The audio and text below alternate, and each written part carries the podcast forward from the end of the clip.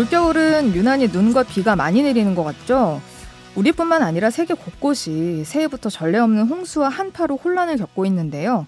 돌이켜보면 2023년 작년 한 해도 이런 현상들은 있었습니다. 엘니뇨의 가세로 역대급으로 무더운 한 해였죠. 엘니뇨 기상 현상이 작년에 이어서 올해까지 계속되면서 더 많은 기후 재해에 대비해야 한다는 목소리도 나오는데요. 그래서 오늘 이 시간은 작년 한 해에 화제가 된 중요한 기후위기 소식들 정리해보면서 지금의 기후 상황에 대해 생각해, 생각해보는 시간 마련했습니다. 국내외 기후위기 소식을 전하는 뉴스 펭귄! 네, 남주원 기자. 스튜디오에 오셨습니다. 안녕하세요. 네, 안녕하세요. 뉴스 펭귄의 남주원 기자입니다. 어, 이 신문사 이름이 너무 귀여운데요? 사실 뜻은 귀엽지 않고요. 네. 어, first penguin에서 따온 건데 아. 펭귄 무리 중에서도 가장 먼저 이제 위험한 곳을 앞장서서 뛰어드는. 네 그걸 first penguin이라고 하는데 거기에서 이제 이름을 따와서 뉴스 펭귄이라고 지었습니다. 뉴스계 first penguin이 되겠다. 네 맞습니다. 근데 참 지난 한 해 돌이켜 보면요 폭염에 산불에 폭우에 폭설에 여러 기후 재난 소식들이 진짜 많았던 것 같거든요. 진짜 작년에 화제가 된 기후 위기 소식들 어떤 것들이 있었는지를 한번 쫙 정리를 해볼까 봐요. 네, 음, 작년에 가장 화제가 된 기후 뉴스 중에 하나는 장마가 사라지고 우기가 온다는 소식이었는데요. 맞아요, 맞아요. 네, 장마는 한반도에서 주로 여름철에 비가 지속적으로 내리는 현상을 말하죠. 네. 그런데 작년 여름을 생각해 보면 어, 갑작스러운 폭우와 폭염이 연달아 가면서 나타났어요. 그게 뭐 원래 우리가 장마라고 하면 네, 한 여름철 장마 기간은 이때입니다 하고 그냥 지나갔었는데 네 맞아요. 아니 작년에는 비가 오는 장마라고 생각하는 그 기간이 너무 작게 오는 거예요. 네 맞습니다. 그래서 네. 이게 뉴스로도 굉장히 이슈가 됐는데 마치 동남아 지역의 열대성 소나기인 스코어를 연상케 한다는 아, 그런 얘기들이 나왔고요. 네. 지난 여름을 생각해 보면 하루에도 정말 폭우 소식이 왔다가 폭염 소식이 왔다가 번갈아 가면서 전달이 됐는데 네. 그래서 전문가들 사이에서는 장마 대신에 우기로 단어를 이제 변경해야 되는 게 아니냐 어. 이런 주장들이 나왔습니다. 네.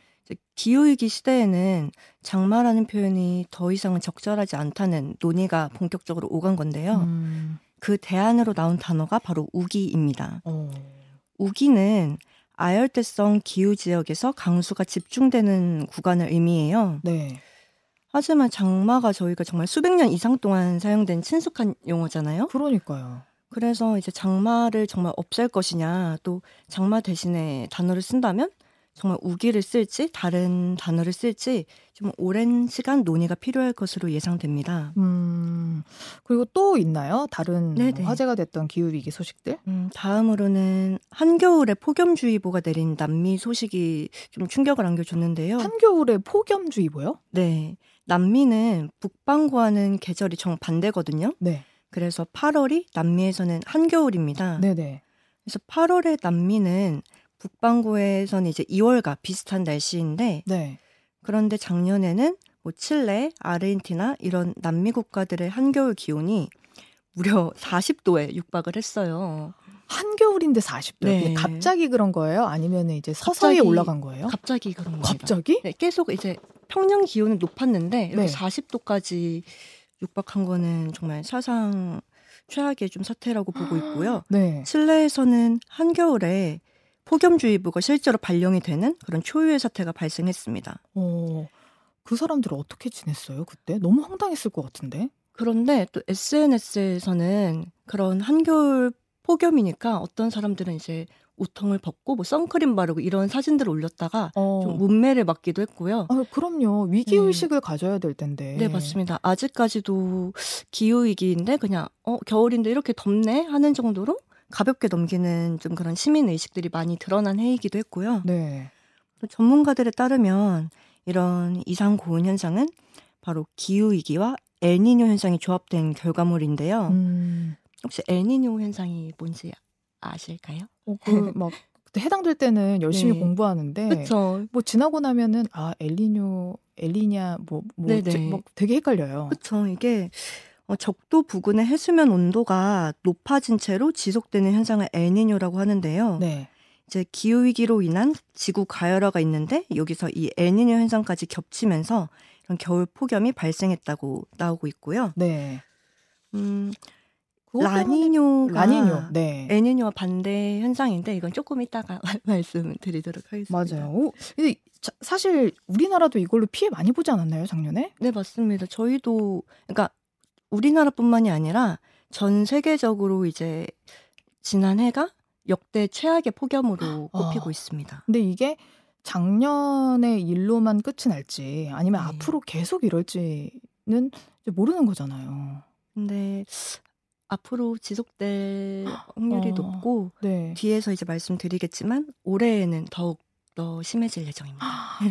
아, 전 그리고 이런 기상 이상 기온 현상들을 표현하는 새로운 날씨 용어 이런 것들도 등장했다면서요. 네, 원래 우리나라의 겨울 날씨를 대표하는 말이 사만 사운이잖아요. 네.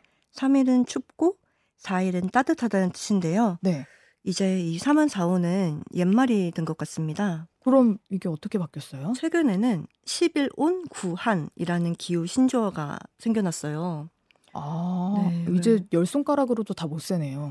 네, 그렇죠. 이제 11일간 따뜻하다가 9일 동안은 춥다는 뜻인데요. 네. 이번 겨울 날씨를 보면 어떤가요? 아, 진짜 종잡을 수가 없어요. 저번에 12월 달에는 한 30도까지도 올라가지 않았나요? 네, 맞습니다. 그리 그렇기도 하고 어, 종잡을 수가 없어. 어떤 날은 너무 춥고 어떤 맞아요. 날은 너무 따뜻하고 옷을 어떻게 입어야 될지 모르겠어요. 네, 이 11온 구한이라는 기후 신조어의 그 뜻이 좀 담겨 있는데 초반에는 반짝 추웠다가 쭉 포근하더니 중반부터는 다시 북극 한파가 열흘 정도 이어졌거든요. 네. 이제 올 겨울처럼 아무래도 앞으로는 사만사원보다는 요런 기후 현상이 좀 지속되지 않을까 싶고 또 그 다음으로 나타난 표현이 네. 극한호우라는 표현인데요. 네. 원래는 그냥 폭우 아니면 집중호우 이렇게 표현을 했었거든요. 네. 그런데 이제 최근에는 극한이라는 표현을 사용하고 있어요. 어떻게 달라요? 이제 극한은 말 그대로 이제 기후위기 시대에 좀 폭우가 극한의 경지로 이제 오는 건데 네. 시간당 50mm 이상의 강수량이 오고 이걸로 끝이 아니라 3시간 누적 강수량은 90mm 이상 어. 이두 가지가 동시에 관측될 때를 이제 극한호우라고 표현을 합니다. 아, 폭우를 넘어선. 네. 아, 참 걱정입니다. 또 지구가 맞습니다. 뜨거워지면서 뭐 독성을 가진 생물들도 막 태어나고 그런다면서요.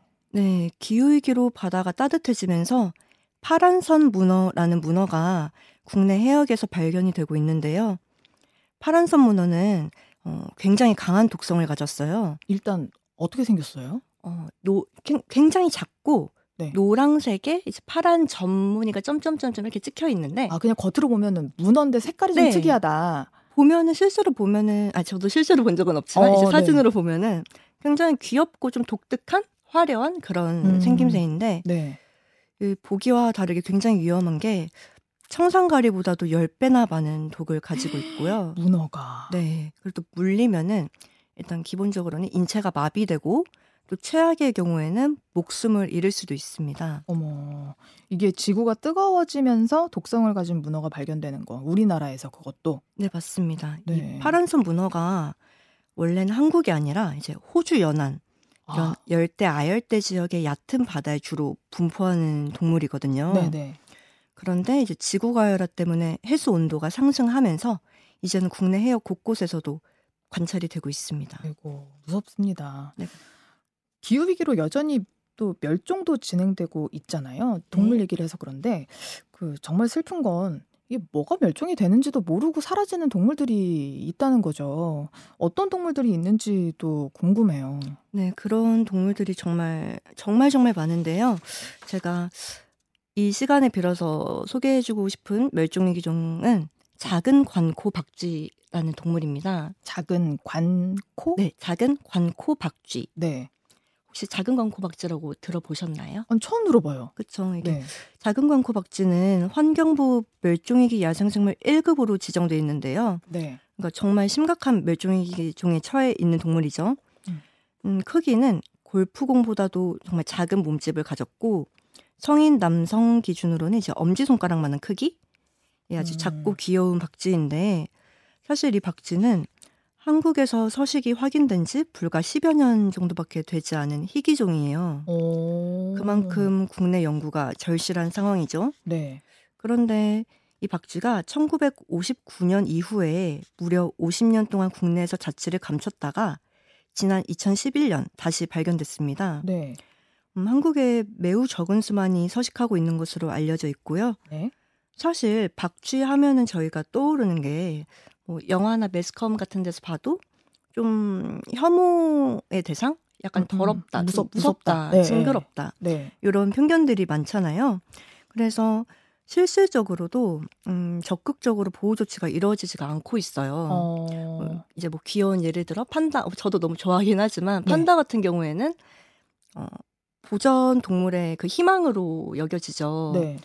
그 귀여운 외모만큼 사람들의 관심도 많이 끌고 보전 조치가 활발하게 이루어지는데 네. 이런 박쥐 같은 동물들은 그런 조치가 실제로 이루어지지 않고 있고 네. 특히나 이제 코로나 팬데믹 이 코로나 같은 경우는 박쥐를 바이러스 숙주로 각인을 시켜서 네. 혐오감을 조성하는 데 한몫을 했습니다. 음. 하지만 어, 실제로 박쥐는 세간에 만연해 있는 오해와는 사뭇 다르고요. 질병 매개충의 개체수를 조절함으로써 생태계에 이로운 역할을 합니다. 어, 그래요. 네. 지금 제가 생긴 거 검색해 봤거든요. 아, 네네. 되게 귀여워요. 근데 무척 귀엽죠. 골프공보다 작대요. 네, 맞습니다. 오, 세상에. 근데 이제 한없이 일단 한없이 부족한 생태 정보가 1순위고 그에 따라서 이렇게 좀 편견들이 많다 보니까 음. 보호 인식조차도 낮아서 음. 멸종위기종 지정 논의조차도 정말 감지덕지한 상황이고요. 음. 이렇게 작은 광고 박쥐처럼 이게 법적으로 그래도 멸종위 기종으로 지정된 것 자체는 거의 좀 있기 힘든 일이라고 합니다. 어, 혹시 또 있어요? 음, 굉장히 많은데 네. 수원 청개구리 같은 경우에는 많이들 아시지만 수원 청개구리. 네. 네. 수원 청개구리는 일단 그 이름 자체에 수원이 들어가 있는 만큼 그냥 다들 뭐 수원에 있는 멸종위기종인가 보다 하는데 네. 제가 취재를 이제 하면서 알게 된 것은 수원에도 이제 거의 자취를 아, 감췄고요. 그 그래요? 네. 오. 왜요? 일- 일단 저- 도시화죠 개발. 아. 네, 살 우리- 곳이 없어졌구나. 네, 우리나라에 있던 그 이런 고유 멸종위 기종이 사라진 대부분은 네. 개발, 개발에 따른 아. 뭐 산림 벌채, 이제 도시가 들어오고 인간이 더 좋- 살기 좋게 되면서 네. 그만큼 동물들은 터전을 이제 터, 터전을 잃게 되는 거죠. 어, 진짜 어, 되게 적게 서식하는 개구리네요. 네, 맞습니다. 음. 이게 실제로 뭐 수원 지자체 같은 데 연락을 해봐도 그 저도 굉장히 많이 살고 있는 줄 알았는데 음 그거와는 좀 현실이 많이 다른 어. 실태고요. 명- 멸종위기 야생생물 1급. 네, 1급인데 우리 우리나라의 그 지역 이름까지 붙였는데도 불구하고 좀 보호가 음, 안 되고 있는. 네, 그렇습니다. 이런 현실. 동물들이 상당히 많습니다. 아, 근데 이이두 종이 아니라 상당히 많다. 네, 맞- 정말 정말 많습니다. 어, 그막 소개 많이 많이 해주시면 좋을 것 같아요. 네, 앞으로 많이 해드릴게요. 그 그리고 그 지구가 뜨거워지는 걸 막기 위해서는 뭐 지금까지 이제 나온 것들이 다들 이제 지구가 뜨거워졌기 때문에 나온 독성 생물이고 또 멸종 위기종이 사라지고 이런 위험들이잖아요. 네, 근데 그 이런 걸 막기 위해서 무엇보다도 탄소 배출량을 줄여야 되는데 오히려 탄소 배출을 많이 하는 나라들이 있다고요? 네. 미국 항공우주국인 나사는 한 100여 개 정도 되는 국가를 대상으로 탄소 배출량이 가장 많은 곳을 1위부터 10위까지 선정했는데요. 혹시 거기 우리나라 있어요? 있을까요? 어떻게 생각하세요? 불안한데. 있을 아 10위 10위 정도에 있지 않을까. 음, 1등은 혹시 어느 국가 1등. 어. 1등은 왠지 뭐 중국이나 미국 중에 하나이지 않을까. 음, 네, 맞습니다. 네. 탄소 배출 1등은 바로 중국과 미국으로 나타났는데요.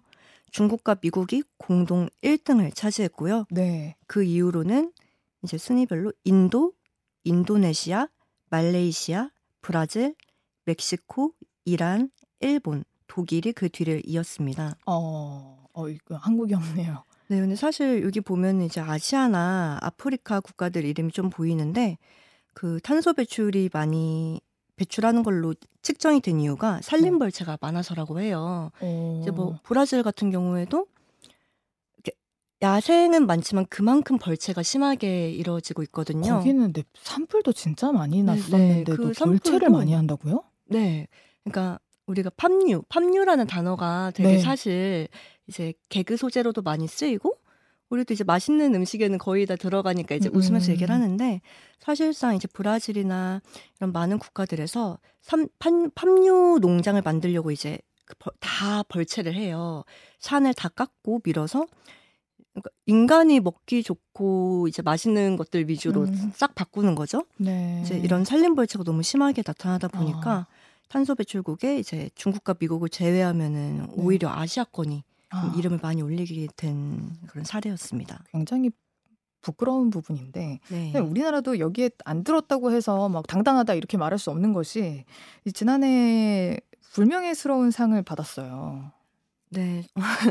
한국도 사실 10등 안에 못 들었다고 안이야기 있으면 안 되는 게 네. 작년 연말에 두바이에서 열린 유엔 기후변화 협약 제28차 당사국 총회에서 어떤 상을 받았는지 혹시 아시나요? 우리 이거 방송 많이 우리 방송에서 이거 얘기 많이 했어요. 아, 정말요? 네, 오늘의 화석상. 오, 맞죠? 네, 맞습니다. 네. 네, 오늘의 화석상을 수상했는데요. 이 상이 기후 대응에 소극적인 국가한테 주는 상이에요. 아이고 부끄러워라. 네, 기후 행동 네트워크는 매년 기후 목표 달성을 막기 위해서 최선을 다한, 다한 나라한테 이 상을 수여하는데요. 그러니까 기후 대응에 최선을 다한 나라가 아니라 반대로 그걸 막기 위해서 최선을 다한 나라한테 주는 거니까 네. 굉장히 좀 부끄러운 상이죠. 네. 1999년부터 진행했는데 이 시상식에서 한국이 수상을 한 건 이번이 처음이라고 해요. 음, 한국이 이렇게 좀 부끄러운 상을 수상한 이유는 가스 확대에 기여했기 때문입니다. 가스 확대요. 네. 어, 한국의 SK E&S 같은 이런 대기업들이 호주의 바로사 가스전에 투자를 하고 있거든요. 아. 이 부분이 이제- 이번에 이 불명예스러운 상을 받는데 큰 영향을 끼쳤고 네. 또 당사국 총회 안에 있던 우리나라 홍보관도 좀 수상 이유로 꼽혔는데 어땠는데요?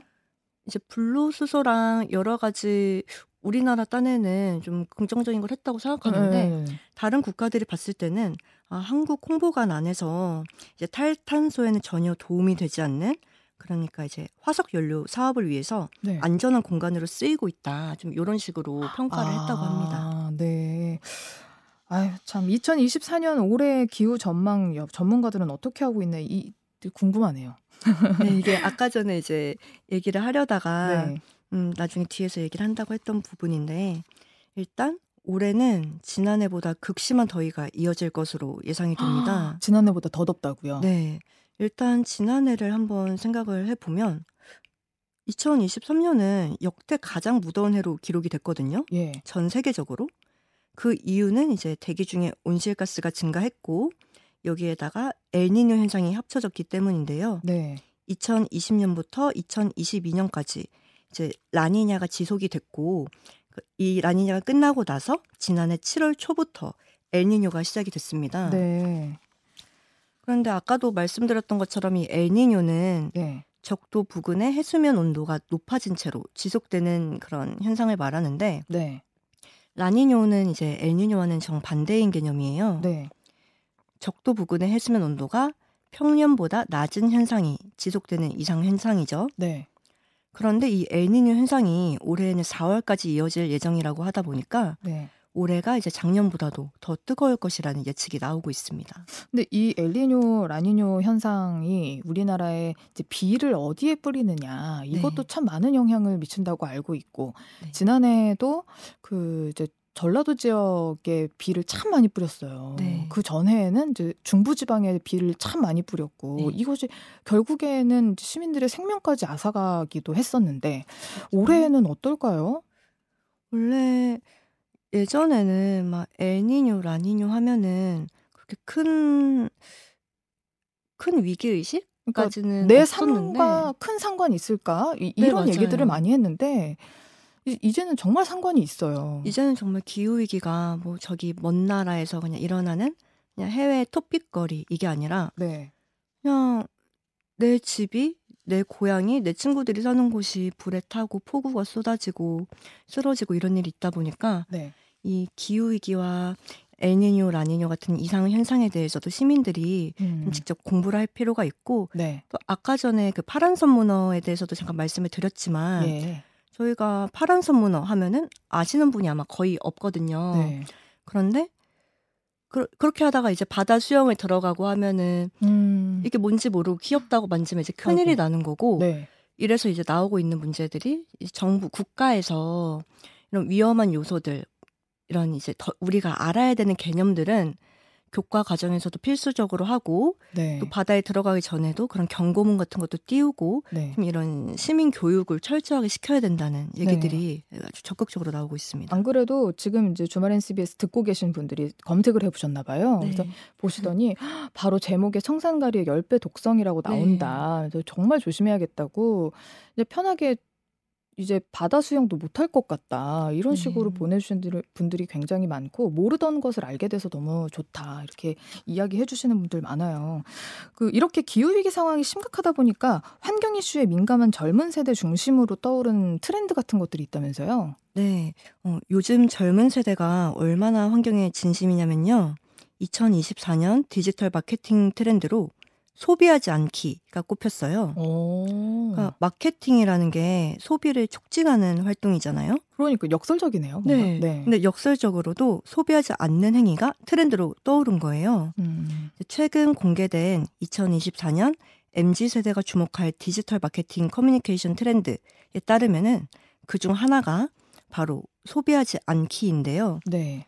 환경 보호와 이제 지구의 이 지속 가능성을 위해서 소비를 지향하는 거죠. 어, 네. 이거는 이제 가, 가치 소비 개념과도 맞닿아 있는데요. 네. 가치 소비는 자신이 지향하는 가치를 포기하지 않는 대신에 가격이나 만족도 등을 세밀하게 따져서 소비하는 성향을 말해요. 네. 그러니까 이제는 뭐 옛날처럼 명품이라서 좋아, 음. 어 이쁘니까 좋아 이게 아니라 이게 내가 사고 싶었던 거여도 이 과정을 보니까 제조 과정에서 탄소를 너무 많이 배출한다.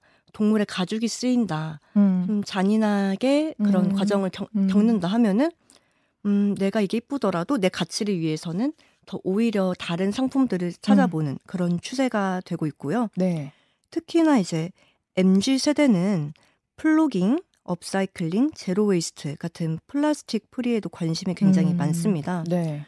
사실 막 저 뭐 요즘 뭐 요즘 것들 요즘 사람들 하면서 네네. 좀 음, 낮게 평가하는 그런 얘기들도 있지만 제가 이제 뉴스를 다루면서 보이는 추세는 오히려 MZ 세대들이 정말 지구 환경에 관심이 많고 네. 왜냐면은 본인들이 살 나라잖아요. 맞아요. 본인들이 살고 내가 아이를 낳아도 정, 정말 내 아이한테 직결되는 문제이다 보니까 네. 오히려 어- 어르신들보다 더, 더 관심이 많고 있는 거죠. 네, 플로깅은 이제 어, 쓰레기를 주우면서 조깅하는 거, 네. 업사이클링은 이제 하마터면 버릴 뻔한 그런 물건들을 다시 새롭게 재활용하는 그런 걸 의미하는데 네. 이제는 이런 게막 음, 막 돈이 없어 보인다 요런 게 아니라 오히려 힙하다, 어, 음, 오히려 멋있다, 진짜 멋이다 좀 이런 추세가 있고요. 네. 특히 이제 SNS 같은 거를 실제로 살펴보더라도 버려진 페트병으로 만든 keyring이라던가 음. 뭐 치약 짜개, 음. 책갈피 이렇게 여러 가지 다양한 zero waste 관련 게시물이 상당히 인기를 끌고 있습니다. 음, 안 그래도 그런 이야기들 많이 하더군요. 2024년의 트렌드는 가치 소비를 과시하는 것이다. 아, 네, 맞습니다. 네, 이렇게 이야기들을 많이 하고 나도 그런 사람으로 보이는 것이 음. 되게 중요하고 남도 그런 사람으로 보이는 것이 중요하고. 네. 근데 하지만 그 활동 자체가 지구와 동물과 나를 네. 위한 소비다. 네. 그러니까 이게 소비를 안 하는 것이 포함된 단어인 거잖아요. 네, 사실 근데 이렇게 같이 소비를 하는 경우도 있지만 또 같이 떠오르는 게 아예 소비를 안 하는 행위도 네. 떠오르고 있는데요. 네. 그러니까 가치 소비라는 건 그래도 자기 가치에 맞춰서 소비는 하긴 하는 거잖아요. 네, 네. 이게 또 멋있어 보이고 아예 안 하는 사람들도 있다. 아예 안 하시는 분들도 정말 많습니다. 음. 사실 저는 아예 안 하는 건 아닌데 네. 저 같은 경우에도 옷을 한 번 사면은 사면은 10년 이상은 기본적으로 어. 입고요. 이제 저희 회사 분들 같은 경우에도 전부 다 이제 텀블러는 기본적으로 어, 네. 하시고 새로 뭔가를 산다기보다는 뭔가를 사더라도 그런 중고 마켓 음. 정말 상당히 많이 이용을 하시고요. 사지 않는 게 이제 더 이상은 약간 좀, 좀 거지 같다 이런 느낌보다는 아. 오히, 오히려 멋있다. 어, 멋있다. 저 사람 좀 네. 찐이다. 네. 이런 대우를 받고 있는 것 같습니다. 네, 2024 아나바다 운동이 지금 다시 일어나고 있는 듯한 네. 느낌입니다. 아, 사실 저희가 이제 언론사이긴 하지만 나눔 옷장이라고 지난 가을에 이제 옷 교환 캠페인을 펼치기도 했어요.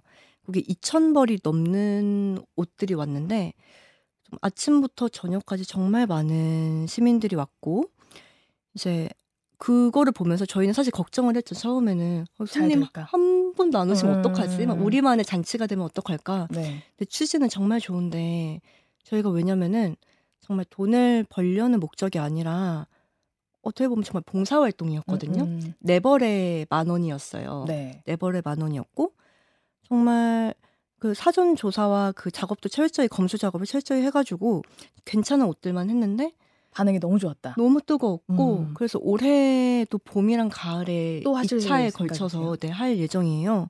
그걸 보면서도 이제 아, 시민들이 아 물론 싼 그런 저렴 저렴한 가격도 한몫을 했긴 했겠지만 안 그랬으면 어차피 쓰, 버릴 옷이었던 거잖아요. 그래서 아, 시민들이 이런 활동에 굉장히 관심이 음. 많고 잘 음. 활용하시는구나. 각 자 회사에서도 많이 해보면 좋을 것 같습니다. 네, 맞습니다. 예. 자, 이런 이야기들 새해 좀 해봤습니다. 지금까지 남주원 뉴스펭귄 기자와 함께 이야기 나눠봤습니다. 오늘 고맙습니다. 네, 감사합니다.